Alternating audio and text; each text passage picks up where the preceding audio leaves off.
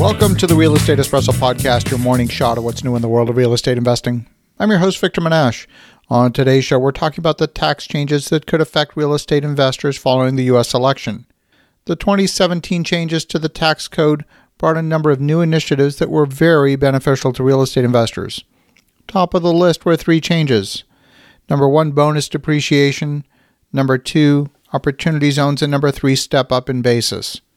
Robert Kiyosaki's Rich Dad advisor on accounting is Tom Wheelwright. And Tom is the author of the best selling book called Tax Free Wealth. It's newly updated and current to the tax code changes as of 2018. Tom has taken the time to read through the proposals from the Biden campaign to understand what they could mean for real estate investors. And Tom's analysis is that each of these moves would be bad for real estate investors. We should be moving to take advantage of them in 2020 while we still can. Of course, we don't know for sure what the new administration will do. What was promised during the election campaign may or may not be implemented in practice. The Biden campaign vowed to reverse the Trump tax changes and go a step further by eliminating the sheltering of capital gains under Section 1031 of the tax code. But even if bonus depreciation gets canceled, 1031 gets canceled, and step up in basis gets canceled, there's a good chance that opportunity zones would survive according to a new report in the industry magazine called Accounting Today, is an article that sheds some light on the creation of the Opportunity Zone concept. Turns out that Joe Biden's team sees potential in the idea as well. One of Biden's top economic advisors co wrote the white paper that led to their creation. And Vice President elect Kamala Harris has pointed to opportunity zones as a way to spur entrepreneurship. Their campaign website listed ways of reforming rather than repealing the policy. Steve Glickman's a former Obama administration official who pushed for the incentives. He now runs a consulting firm called Develop Advisors, specifically for investors looking to create opportunity zone funds. Steve used to be the leader of the Economic Innovation Group, a bipartisan Washington based research and policy organization. And when he was founder and CEO at EIG, he was the architect, and EIG conceptualized the program and drafted the underlying legislation. Was ultimately co sponsored by Tim Scott, a Republican from South Carolina, and Cory Booker, a Democrat from New Jersey. It all means that opportunity zones, a bit of controversial piece of legislation, are likely to endure even as Biden vows to roll back many of President Trump's policies. Still, there's growing agreement on both sides of the political aisle that the rules need to be fine tuned to prevent abuse.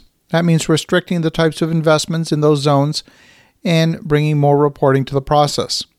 The bipartisan group of lawmakers who introduced the bill in 2016 to enact the idea never got the legislation to reach the floor for a vote.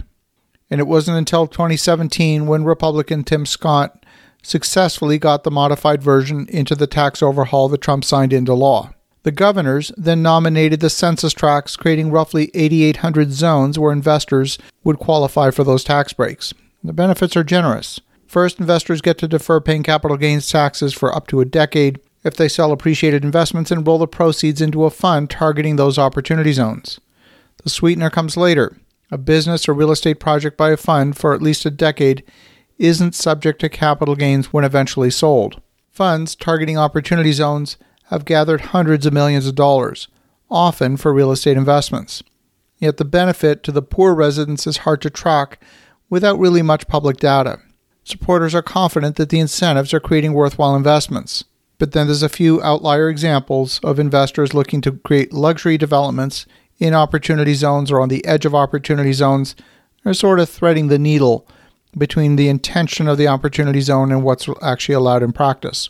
Last month, the Government Accountability Office in Washington issued a 28 page report on opportunity zones, and in that paper, the Accountability Office identified two matters for congressional consideration including the Congress, provide the Treasury with the authority and responsibility to collect data and report on the Opportunity Zone performance. President elect Biden has put transparency at the core of his plan for overhauling Opportunity Zones. Senator Scott said his top priority is adding reporting requirements. A bill that he introduced in December would direct the Treasury to post data annually on investment funds claiming the tax breaks, and to track job growth, poverty reduction, and other economic indicators at five year intervals. Senator Wyden, the top Democrat on the Senate Finance Committee, proposed another bill with lots of other restrictions attached. it's possible we may see a reassignment of opportunity zones. There have been some critics that have taken issue with the selection of certain zones, such as some trendy arts districts in Los Angeles and parts of Brooklyn. Some have suggested that replacing those that don't meet traditional ideas of struggling neighborhoods with those that are more economically depressed. As you think about that, pay very close attention to what's being proposed in the upcoming tax code. Have an awesome rest of your day. Go make some great things happen.